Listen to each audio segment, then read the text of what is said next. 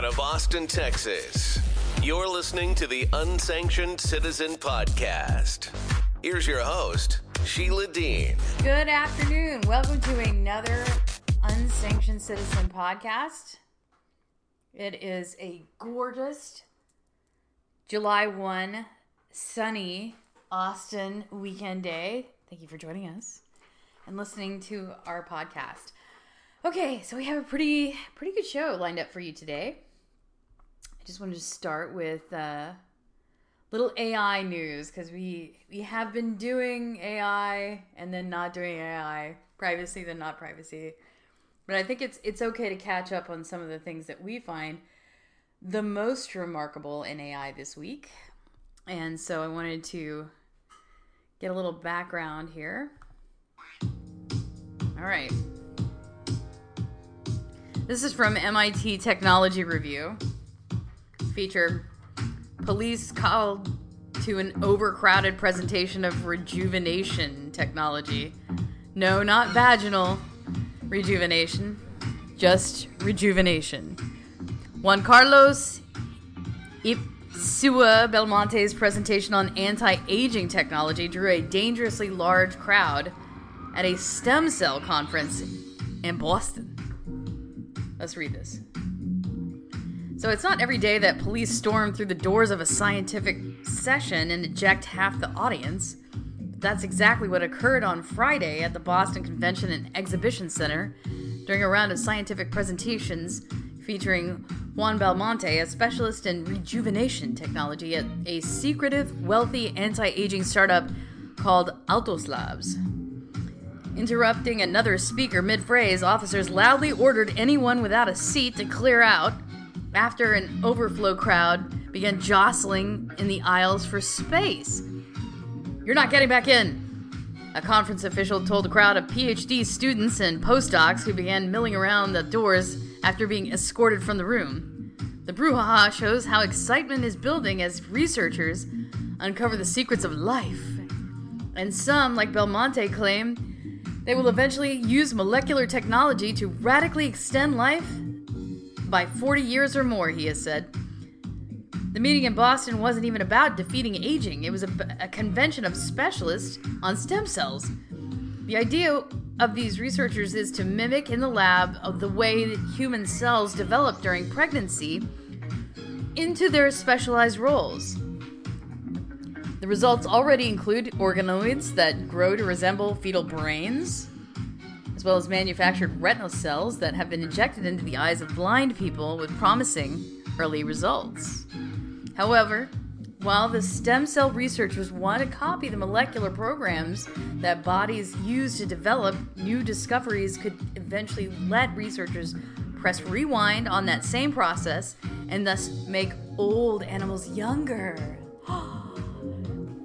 this is almost the ultimate feat for an engineer, the reversal of life process said Haifan Lin, Yale University cell biologist and president of the International Society for STEM Research, which organized the meeting. And that explains the boisterous attendees, Lin told me later in the day. I apologize if there was a disruption, but take a step back, he added. It's a good sign for this field that there's so much interest. It's a hot topic, hotter than we expected. Oh. Okay. AI law. Now we go to AI law. Not as hot, but it's still drawing pushback from big brands in Europe. Executives from firms such as Heineken and Renault join lobby efforts as Europe negotiates West's first comprehensive rules. Here we go. Brussels. Regulators in Europe are racing to create the West's first comprehensive set of rules for artificial intelligence. Some businesses say their plans go too far. Okay, well, let's look at the IAPP here. View from Brussels EU Data Act, EU US Data Privacy Framework, and more. It did kind of rope in some of this Cyber Resilience Act. Okay, so point one EU negotiations on the Cyber Resilience Act are set to wrap up next week and will create a new cybersecurity requirement for products with digital elements, i.e., connectable hardware, software, the CRA, proposed last September, is meant to fill the legislative gap between NIS 2 directive, baseline sectoral approach, this is so boring, and product based legislation and clarify cybersecurity obligations for hardware and software. So the Dutch Data Protection Authority, Autoriteit, and I can't read the rest of that, is assertively promoting protection of a personal data to play a bigger role in online security and cybersecurity. Ahead of a parliamentary debate of the Digital Affairs Committee, the AP released a position paper uh, calling for personal data to be explicitly part of InfoSec discussions, increased awareness of personal data protection in the EU's, again, NIS2 directive. The AP receives 21,000 data breach reports annually and more resources from and for the DPA. The Dutch government committed to investing 111 million euros in cybersecurity over 2022 to 2028. The AP just wants its piece of that cake. Nope. So, we'll see. They're just hashing through a lot of this technical technocratic stuff and it it do get boring.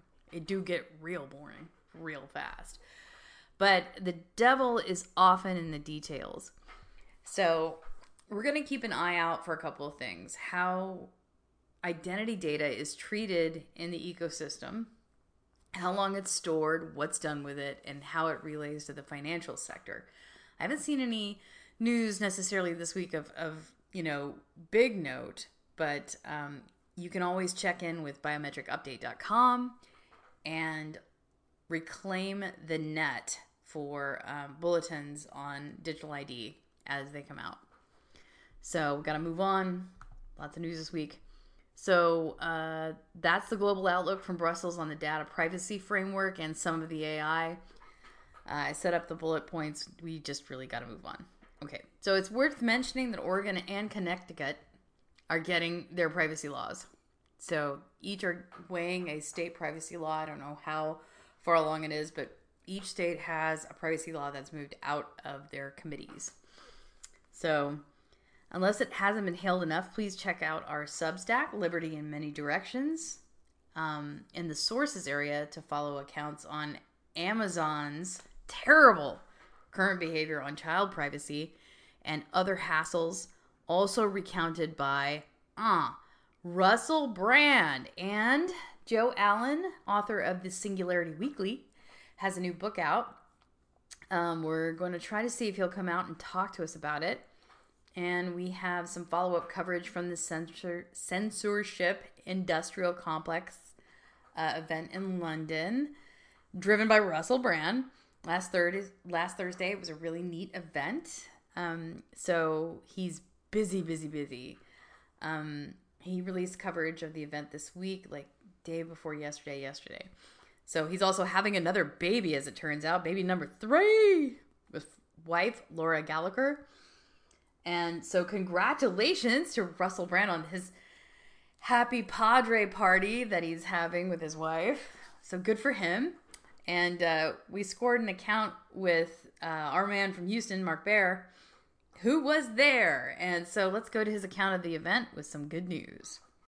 Now, I'm on the phone with Mark Barry. He is a subscriber to Substack, and he has his own Substack. Um, welcome to the Unsanctioned Citizen, Mark. Thank you very much, Sheila. It's a pleasure to be here. Okay, hello. Um, now we have Mark today on the program because he decided to attend the London event uh, with Michael Shellenberger and Matt Taibbi, exposing the censorship industrial complex at Westminster Hall in London with Russell Brand. And so Russell released, uh, you know, a lot of audio from the event, and you were sending me audio clips. It was kind of bootlegged. Uh, unfortunately, it was the last show I was able to do at Callin, and I didn't bring in any of the audio. Um, so the next time I come in at Callin, it will be just kind of like a a uh, kind of town hall Q and A type thing. The way I use Callin is is completely changed. I'm not going to go there and do a weekly news program anymore. Sorry, Mark, but Mark came in from the Callin audience, and I just wanted to let you know that um, it, it's a privilege. and he is also a Texan. Thank you. Okay. So, Mark, what uh, what drew you to the event and to this issue? Uh, great question, Sheila, because obviously it was not something that was done lightly or easily uh, to fly over to London Yeah. for this specific purpose. And I wrestled with it quite a while. But what drew me to it was the fact that I have been following um, uh, Michael Shellenberger on his public Substack as well as Matt Taibbi on his Substack. And um, and become very, very keenly aware of what's at stake in terms of what Michael dubbed the censorship industrial complex.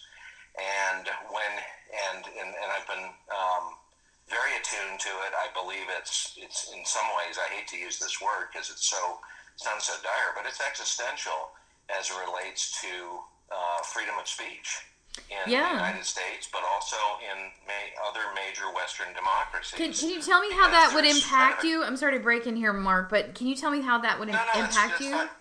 uh, more Well, directly? yeah, as, as yeah, as a citizen. I mean, here, let me just give you a quick background. My, um, late in my career now. I've spent my career in in, in business, uh, working for major multinational companies at a pretty high level, and um, and now I'm doing advisory work in strategy and and marketing and business development.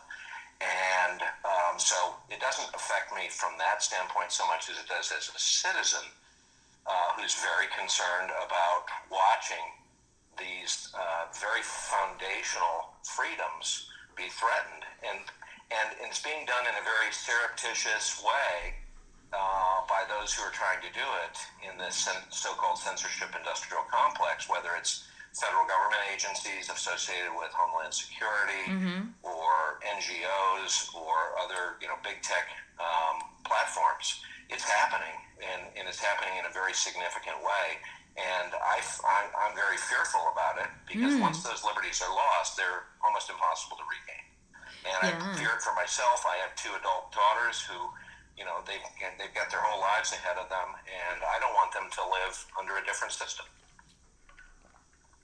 Yeah, I mean, I, I would I would think that people who have enjoyed liberty in their lifetime and and are aware of their personal rights, um, kind of watching people kind of peel them away and throw them into the wind, like like they're nothing or like they didn't exist, uh, is is extremely alarming.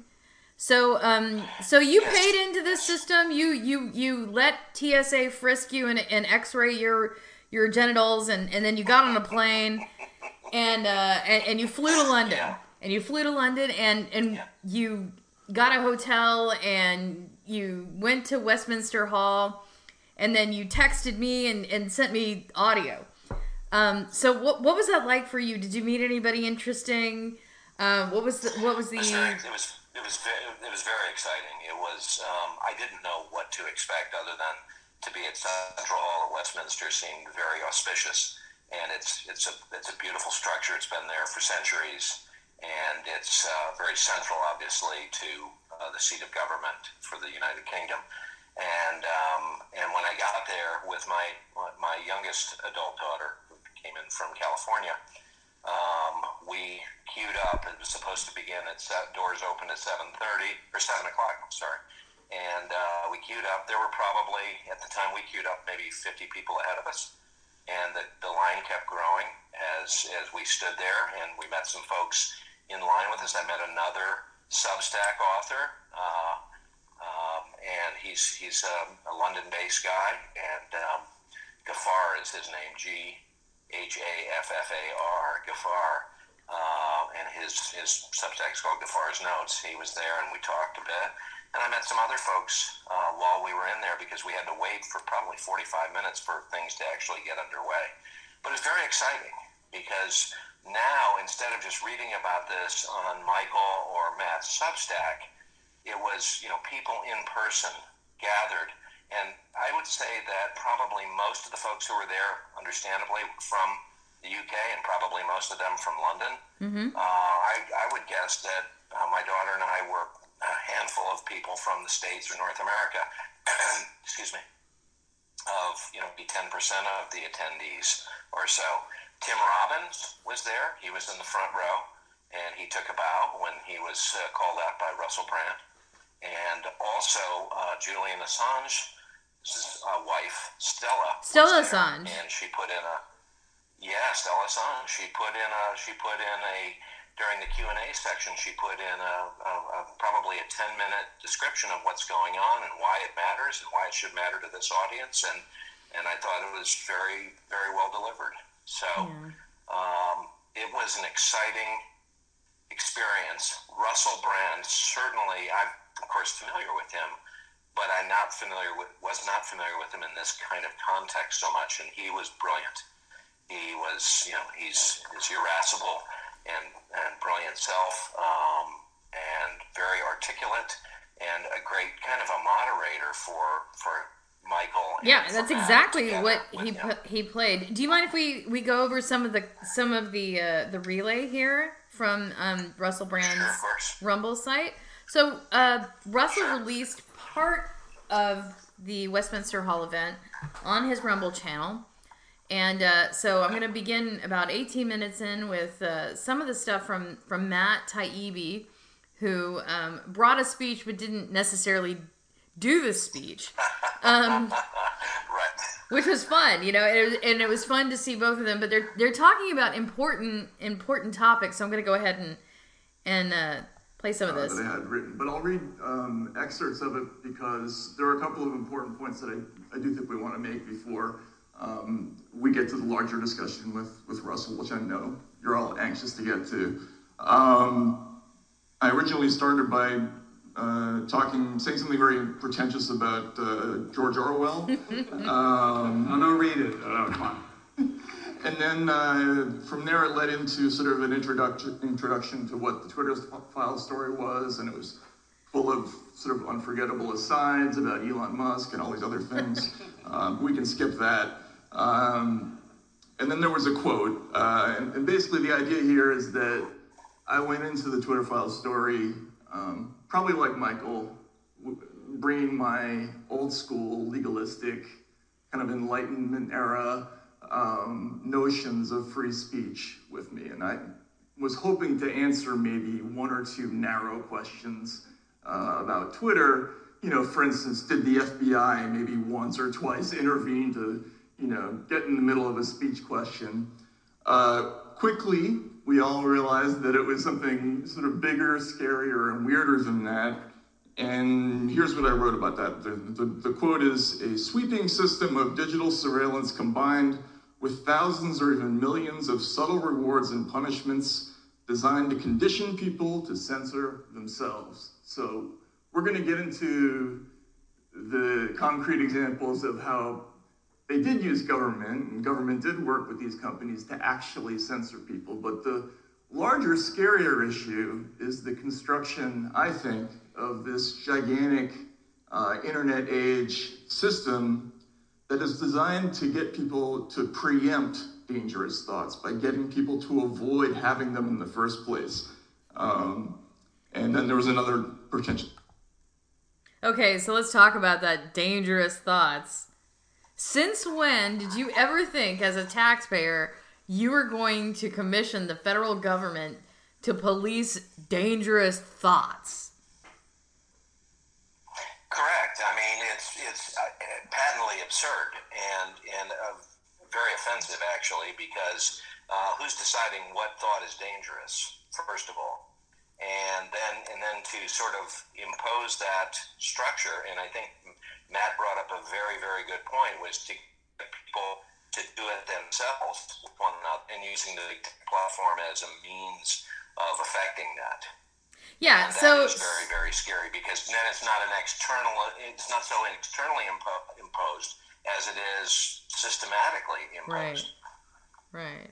So so when we got into this and he's he's discovering that there's there's just peels and peels um, hundreds and hundreds of NGOs and organizations that have been recruited to to conduct this analysis. Some of it's done by AI, but a lot of it's done by other Americans. Does that freak you out? Absolutely, absolutely, and it's done under the auspices of uh, protecting uh, us, keeping us safe from whatever harm they might uh, think uh, would motivate us to do that to one another. It's very disturbing, and, and I'm sure you and, and your listeners, many of are, are aware of the fact that Matt put together a list of 50 of the NGOs that he identified originally as participating in this, and, mm-hmm. and that and maybe you're going to play this tape in a minute, but he talked about there now being at least three or four hundred that he's aware of. Right, and and um, I'm going to probably push the needle a little bit further down the the uh, the tape. So it was DHS. It was uh, DHS at CISA. Now CISA is a relevant agency. Uh, they they put out notice notifications for information security and um, you know about Microsoft OneNote and and telling people how to shore up their their networks and things like that. That is what CISA I thought was there for. Um, and I think that that's a relevant application of of our our mean tax dollar under Homeland Security if there's going to be one. Uh, but this other stuff, this is censorship, and no one no one asked for this except for people in the government who were laundering it from the outside. Right. I think. Go ahead, Mark. No, that's that's right. And I didn't mean to cut you off, Sheila. Uh, excuse me for that. But I think that um, you're right. This was originally the, the, these um, entities were originally set up to protect us from external threats, and they and as those external threats have receded into the background, not completely gone, but definitely uh, are less threatening than they used to be. This these entities had to kind of find new purpose, and so they started to focus inward and uh, to, as you said, to protect infrastructure. But then the definition of infrastructure starts to become all-encompassing to the point where there was references to infrastructure, including what what people in the U.S., citizens in the United States, are thinking that the, that we've got to protect that. And to me, that clearly crosses the red line of infringing on the First Amendment. Yeah, it's it's so overly broad that it's it becomes interpreted by you know, like I said, there's input or stakeholder input from other agencies. It gets into the body. And so once we tra- traverse, like, say, the blood brain barrier and vaccines and your health you know, there was a lot of internalized medicine medical license taken by the federal government, and they just didn't know when to back out. So um, I'm going to push the needle ahead here into um, a little bit further down. Let's see here. Okay. This gigantic uh, internet age system that is designed to get people to preempt dangerous thoughts by getting people to avoid having them in the first place. Um, and then there was another pretentious thing about George Orwell. uh, and the idea here was that one of the things that Orwell focused on in, uh, in 1984 was this notion of binaries. Uh, that in the world that he described in 1984, um, there were no shades of gray, like all ambiguities and shades of meaning had been purged. And it wasn't necessary to have words for everything. You didn't need to have words for warm and cold. You could just have warm and unwarm, for instance, right? And this is what we saw a lot of in the Twitter files. We saw a lot of uh, taking very complex issues where there were lots and lots of shades of meaning and finding ways to whittle it down to basically two things, right? And a great example of this was the Virality Project um, that was led by Stanford University. This was basically a catch-all uh, program where Stanford took in information from all the biggest uh, internet platforms, Facebook, Google, Twitter, uh, some others, and they aggregated all the things that they were hearing about COVID, and their experiences about what content moderation the, the decisions that they made. And they made recommendations to each of the platforms about how they should deal with these things.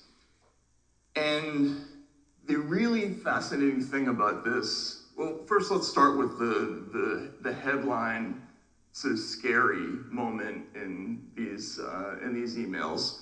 There was one email um, in which Stanford suggested to Twitter that you should consider as, Stanford, uh, as standard misinformation on your platform stories of true vaccine side effects or true posts which could fuel hesitancy, as well as worrisome jokes or posts about things like natural immunity or vaccinated uh, individuals contracting COVID 19 anyway. Um, and basically, what they were doing here is they were trying to get into the minds of millions of people uh, through algorithms. Uh, that if a person was telling a true story about somebody who got the vaccine and got myocarditis, they didn't have to say that they got it because of the vaccine. Even if they just told the story, even if in the next post they said, I'm all for the vaccine, the way the Virality Project interpreted that original post was that this could promote hesitancy. Therefore, even if it's true, it's untrue, right? So you have, in reality, you have shades of meaning there. Uh, there's a true story that you know suggests that maybe you should be cautious about the virus. The person might be pro-vaccine, uh, but they see it as anti-vax material. So it's vax, anti-vax, right? Uh, and this is constantly throughout. They just took things that were really somewhere in the middle and they moved them in one direction or another. Another amazing moment was when they, uh, there was a company called Graphika, which described the dangers of undermining what they called authoritative health sources like Anthony Fauci. Um, they were very against uh, even the use of puns like FAUXI, F A U X I. Oh my god, I did that. I did. This... Mark, do you know that I did that that hashtag? Fauci? Yes. I, did that. I did that that hashtag. because I merged Fauci with with Xi Jinping. Yes, exactly. I, I remember you putting that out there. I do remember that. It's incredible. That's I actually did that. How did I make the cut? well, you know, Matt draws on a lot of sources. Uh, Sheila Dean and George Orwell. I like it. Yeah. Well, George Orwell's much more of the what's the story here with the um, what is it? Politics in the English language. Let's let's push up the uh, the needle into some of uh, some of Michael Shellenberger's relay because I thought a lot of the things that he was saying was really really important. Um, he it got was, in, and, by, and by the way, when he first stood up, Sheila, uh, after the, the event began, he uh, gave a very full throated, uh, spy and, satellites and articulate statement that uh, you know Matt was worried about he was going to measure up or not. But uh, I'm glad to hear you're going to Michael. Go for it. well, I mean, they're both they're they're both standalone kind of writers and academic types that have really you know deep story as far as what they've provided into our society and they're active right now along with russell brand so they're kind of like having a like i, I called it the, the white man's powwow and uh in Westminster Hall. well, there's I guess there's descriptions, but sure. Um, and, and, by the way, one of the things that I asked, uh, I had the opportunity to talk to both Michael and Matt, and I said, "Is this uh, kind of an off-Broadway um, situation where if, if things go as well as they did tonight, you're going to bring this show to the U.S. and Canada?" And Michael was very tuned into that idea. He said, well, at least one place, and then I think New York, but I think it should go around to at least five or six major yeah. metros. And and Matt seemed to be uh, amenable to that as well. Oh my gosh, that's that's incredible. I mean, I think that's the first we've heard of that. So I'm glad. I mean, you asked that question, and that's what they they told you. Yeah, that's that's the answer that I got from each. I talked to them each individually, and that's what I got back. So I think there's a lot of stirring around that, and I think having read some of the, the comments in, in each of their substacks, I think there's a great deal of interest because it coalesces the interest at beyond the digital space into actual physical space, and people can gather and reinforce each other and, and come up with all sorts of new approaches to how do we how do we stop this. Yeah, get it, get our arms around it. Uh, try try to, to to reconvene as a people and reason on the government that we have, rather than the government that's being invented in front of us.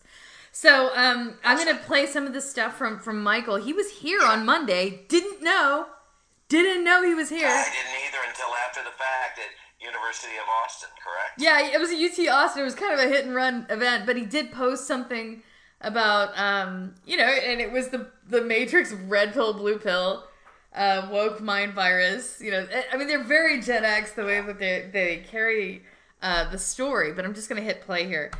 But you know, this particular kind of a peculiar career. And then she's been, I think, one of the most important intellectual architects of the censorship industrial complex. Okay, so he's he's talking here about uh, the CIA operative that that kind of presented herself as this this you know nanny minder who's just coming in the door. I don't really have a deep state background. I just care a lot, and you know the way that it was just kind of veneered over. Um, you know, someone Yeah. who's who's a lot like Victoria Nuland. Um, and I can I, I can't remember her name. I can't recall her name. What was her name? Her name, I'll tell you her name. I, bel I believe he's referring to Renee DiResta. Ah, Renee DiResta. Internet Observatory. Ugh, Yeah. okay, thank you He's for that. a lot of And you know, you about would listen to her, and it would be like talking Sorry. about like reducing harm in the real world and using very progressive language, like that's like com- language of compassion. And we have to reduce harm. I mean, that's been a big part of it. We have to reduce hatred in the society. And then it just feels like that moment from you know the Bourne movie where it's like, and then we have to you know fight the disinformation. And and so you know, I have to say, I think like that seems to be. Um, I mean, that, that seems to be like the undercurrent is that I think that there's that what brings us all together is a kind of suspicion of authority. I mean, my dad had not only did he have a, a Beetle, a, v, a VW Bug, we had the question authority sticker on the car. I mean, that was who we were, and so for me, that was a part of it. And, and I think one of the delightful parts of it is that there's there's people in this anti-censorship movement, this free speech movement, who you know like there was a guy uh, that had blocked me because he had, we had been in this huge fight about nuclear power which is something that i support. A lot of the folks that are very anti-authoritarian are anti-nuclear and um, i actually asked him recently to stop blocking me on twitter and he did because we're on the same side of this. And and so but i do feel like yeah that seems like that's a big part of it is that if there's an ideology it's just some of it's like just questioning authority and you know um, being able to have a conversation and ask hard questions of people and not um, kind of not wanting to be in a situation of just following orders My concern is that the end point of this is an inability to openly communicate in good faith, in particular with people that you disagree with. It's interesting that Matt Taibbi uses as his framework George Orwell, and you use a lesser known Bourne film. Not even the main ones. Do you think, Matt, that this uh, sort of like oddly mercurial mm, shape shifting, I probably shouldn't use conspiracy theory type language, should I, in this context? Do you think that this odd pathology might afford the possibility that many of the agencies and key figures that profess concern around misinformation and its uh, linguistic acolytes, mal and dis, I think are the other ones you can have, and they're miss, mal, dis, Miss Mal, yeah, Mal, Miss, and this, yeah. Yeah. like uh, Scrooge's nephews in, uh, in the DuckTales films, which I reckon Michael probably use as a paradigm in a minute. Do you reckon that some of them think them uh, agencies that is like, oh no, you got to watch all this misinformation, are actually culpable for themselves spreading misinformation? Oh, absolutely. Yeah, but I don't think they. I mean, Russell, I, I don't think they see it as disinformation. Yeah, I think, yeah. I think they see things as politically true, uh, even if they're factually, you know, proven untrue later, right? You know, we- we- Michael and I, uh, just in the last week or so, we've you know, we've gotten in the middle of this story involving the origins of uh, COVID-19. Now that it's really a fascinating episode in kind of wor- world history because this thing happened, and immediately before we had any answer as to you know the cause of the pandemic, a whole universe of possibilities was ruled out. We were basically just told it can't be this. So let's not look over there. Um, and that is something that maybe you might see somebody in the military think, but a journalist should never think like that, right? We should always, first of all, we shouldn't really care. Like, um, you know, the, the, all the old journalists that I know would be in, they would start with indifference. You know, I'll, I'll, I'm happy to report this if this is true. I'm happy to report that if that's true. Uh, but we were told, you know, basically, no, this is the, the new version of how we do information in, in the world is that things are right and righteous, and that you have to get behind them emotionally as you're reporting them.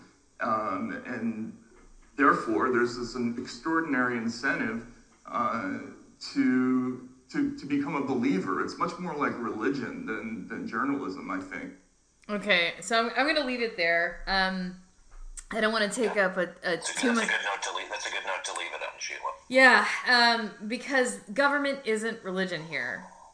It we we make we make we afford the capability of religion. In fact, on my desk, I have a photo. Actually, it's it's a, a photographed painting of Ben Franklin, and this is the quote. It says, "When a religion is good, I conceive it will support itself, and when it does not support itself, and God does not ca- take care to support it, so that it, its professors are obliged to call for the help of a civil power, tis a sign, I apprehend, of it being a bad one. So there's your bad religion, Mark Bair. Oh, that's, that's I've heard that before. I think it's completely apropos. Yeah. So government isn't in the faith business, and I don't have to believe what they believe in. It's a good crossover to um, to some of the other national security, you know, rankling around what you believe about, say, UAPs or UFOs or, or the alien theory, because Right. and that it's it's based entirely on whether or not they say that it is true. You're not entitled to have your own experience with a UFO, or uh, you know, you're not entitled to your own experience with with an alien person or an EBE. Um, which you know, there are plenty of people who've had these experiences, but they are completely written off and thrown in the trash because government. And it becomes it, at that point it became about faith and belief rather than this it, this scientifically happened to me and I have proof they didn't care. So it's exactly the same treatment, the national security treatment that they gave to our medicine. I just want you to know that. That, absolutely, and that's very, very disturbing Yeah. uh, because that, that does not lead anywhere good. That only leads to bad outcomes. well, it did lead to a bad outcome, and and in fact, a lot of people became vaccine injured. Many people died. There were other subsequent uh, documentaries.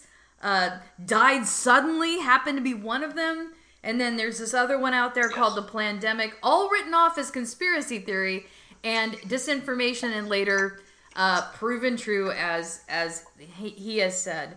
So uh, with that, uh, Mark, uh, did, what about uh, the the tail end of the the uh, the event? You said that there's going to be kind of like this bloom of, of other events. Do you have any more information about that? No, no, I don't. I just want to be hopeful about that, Sheila, because it seems to me to make um, enormous sense to, to do other events like the one in London that spread this word and get the word out. Because I think if uh, certainly Michael and Matt have led the charge, and Russell along with them, of course, and there are other voices as well. But it's going to take a lot of effort to coalesce uh, the pushback against what's been happening uh, from both government, NGOs, corporations, and, and big tech.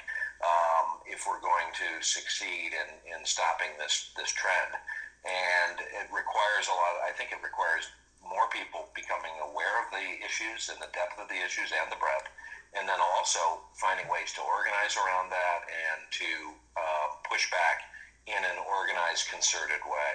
And uh, I think we can do a lot of it on digital platforms, of course, but I think it also requires getting people together in person. And there was, that's what was so powerful about seeing and hearing Michael and Matt Russell together with um, uh, with the, all the four or five hundred people who were in attendance at, uh, last Thursday.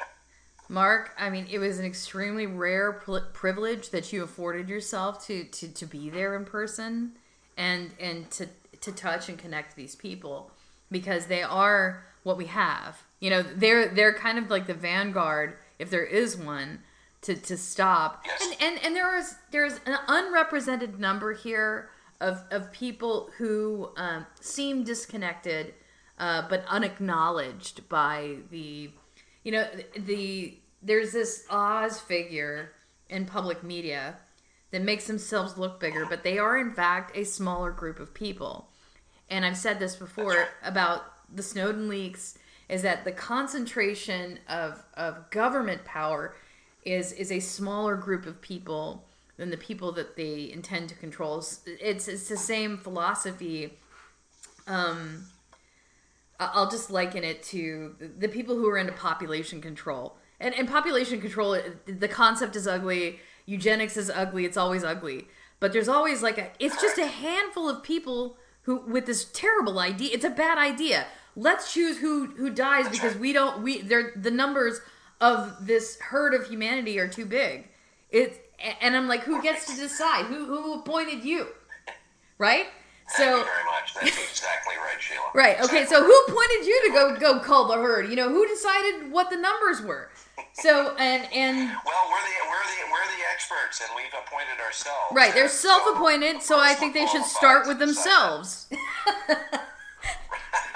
like, okay, this, right. th- you know, this this medicine that you intend to to mass uh, produce and and make everyone take. Why don't you take it yourself first? And so if you can't and you won't survive the trip, then then maybe maybe think again. So so this is kind of where I'm coming from. They they want this they want to cull the herd. Let's just say that that's that's the concept. So it comes from a place where they think that they they want to manage all. And they don't necessarily have the right. They weren't invited. No one asked them to do this. They're just they just self-appointed again. They self-appointed and uh, and because it's out of their control, they're flipping out. Mass numbers, whether or not the planet can support it or not, they will they will lie to you and lie to me and tell me the planet can't support it when clearly, you know, life goes on. That's right. They don't know and think they do and think they have uh, a better, deeper, more accurate answer than any of the rest of us. And I'm sorry, but uh, that they, they cannot prove that in any way, shape, or form. Well, I mean, there's there's so much that that isn't. Uh, they've proven that they can lie, and that's what I have. that's what I have, Mark. Exactly. That's what it comes. That's what it comes down to. That's right, Sheila. They, they've proven that they can lie, and I'm sure of that. So, Mark, thank you for joining us here on The Unsanctioned Citizen. You're welcome back anytime. Um, and uh, so I'm going to leave it there. Do you have any parting thoughts? No, thank you very much for for hosting this, Sheila, and for inviting me to uh, comment on uh, what was uh, continues to be a very seminal event as far as I'm concerned, and hopefully the beginning of, of many more like it that will give us the opportunity to push back hard and stop this in its tracks. Um, and so I appreciate you creating a platform for that, and I look forward to, to further conversations as uh, things unfold.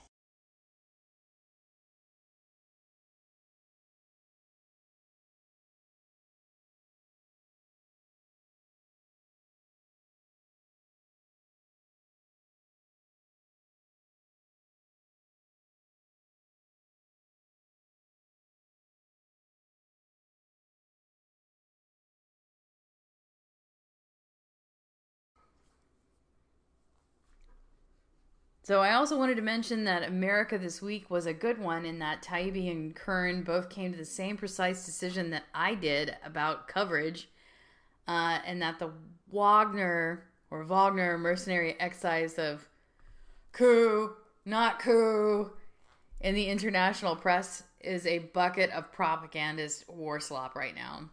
So don't get in it. Wait for the sun to hit high noon after about a week, and we'll see what remains. If you want the truth, you have to kind of be patient and wait. This is this is all fog of war, I think, at this point. So that's my parting shot. And that is our show. So thank you for listening to this edition of the Unsanctioned Citizen podcast. Uh, look for us at this weekly venue, uh, Saturday afternoons. Thanks for listening. Before you go, hit the subscribe button. Remember that callers are welcome. Subscribers can access Unsanctioned Citizen podcast archives at Substack, Podomatic, iHeartRadio podcasts, and Callin. Please stay in touch. We want to hear from you. Visit SheilaMDean.com.